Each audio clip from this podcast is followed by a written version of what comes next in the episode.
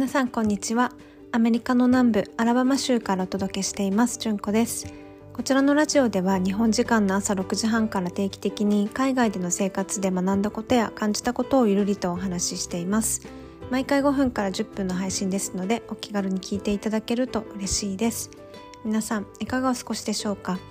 もう7月に入りましたね。早いです。今年も折り返し地点に来ましたが皆さんは、うん、今年の前半はいかがでしたでしょうか？私はですね結構、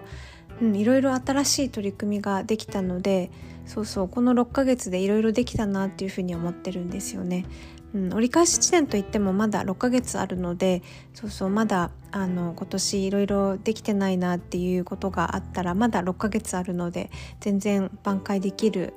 うん、あの時間はあるのかなっていうふうに感じてます。で、えーと、今日のテーマなんですけども、えーと、本日もですね海外で働いてみて驚いたことっていうよりも今日はあの困ったこと、まあ、ショックショックというか、まあ、困ったことをテーマにお話をしたいなと思ってます。で私イギリスでの勤務はもう10年以上十数年以上あのイギリスのオフィスでのうん、あの勤務の経験があるんですけど、えー、っとまあ、何度か転職はしていてでイギリスでの生活 7, 年7年目か8年目かに転職したんですね。でその頃にはもうすでにそう7年8年の、うん、その勤務イギリスでその働くっていうことを経験してたので、まあ、結構自信があったというか、うんまあ、経験的にもその仕事の経験的にも英語的にも英語力的にも、まあ、結構自信がついてる時に転職したんですね。でそうただ転職したお仕事が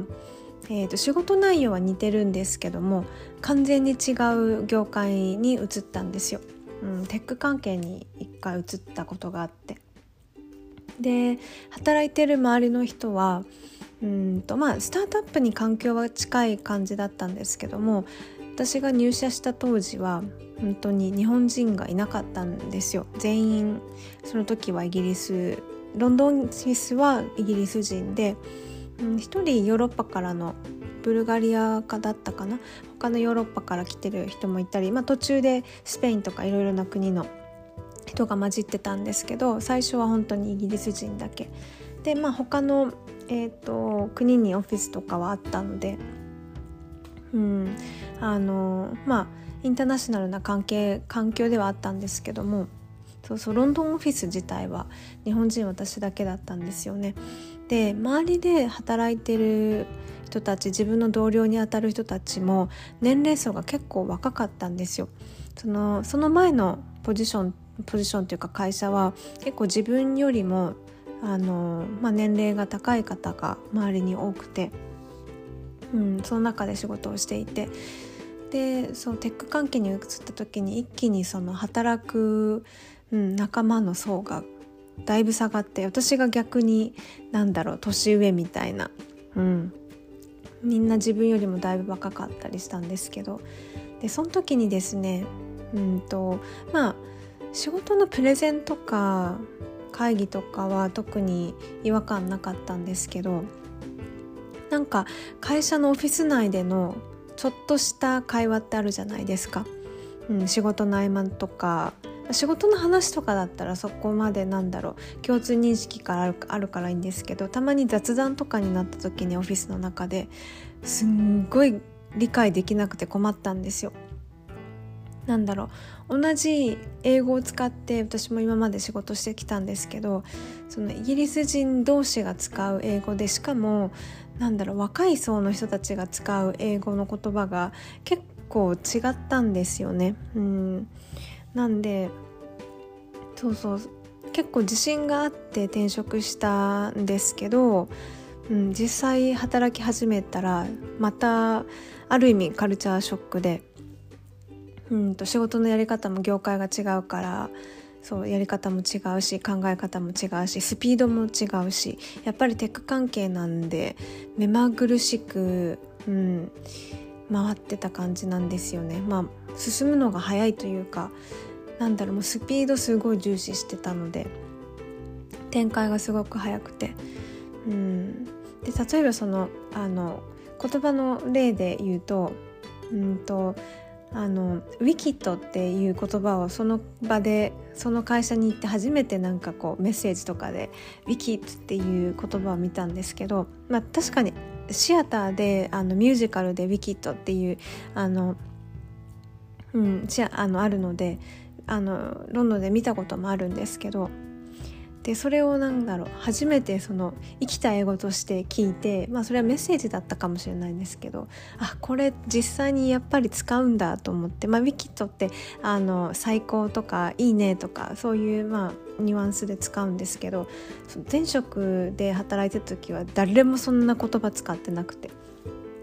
うん、まあこの一言単語とかだったら大体察しがつくからわかるんですけどまああのうんそうですね。本当に業界によってあと働く仲間によって同じ英語でも使う言葉が違うから理解できなかったっていう、うん。まあ、仕事の面もいろいろ苦労したことはあるんですけどそれよりもそのオフィスでの雑談がついてなついていけなかったっていうのがありましたね最初。はい、なので何て言うんですかねその語学って本当に広くてあの一回こ自信がついたなと思ったらまたなんだろう違う世界に行くとまた新しいことを学ぶからあと新しい環境だと、うん、話してる内容も言葉も違うからまたこうなんだろう3歩進んでたのが一歩2歩下がってみたいな感じの繰り返しだなっていうふうに思うんですよね。なので今もし語学を今勉強されている方がいらしたら、うん、まずその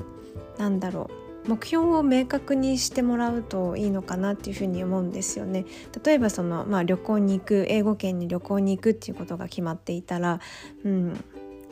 日常会話って言っても本当に広いんでじゃあ旅行に行く時に、えーと、レストランで気兼ねなくオーダーできるように英語を学びたいっていうそういうなんだろう具体的にこう目標を決めるとうん、自分が自信を持てる範囲が1つ2つってこういうふうに増えていくので、はい、今語学を勉強されている方はちょっと目標をねあのクリアにしつつ、うん、あのもう本当に一生勉強し続けるあのことだと思うので、はい、なので、まあ、気長にプラスその毎回の学習の時に目標を明確にすると上達も早く感じられるんじゃないかなと思ったので今日はこんなお話をさせていただきました。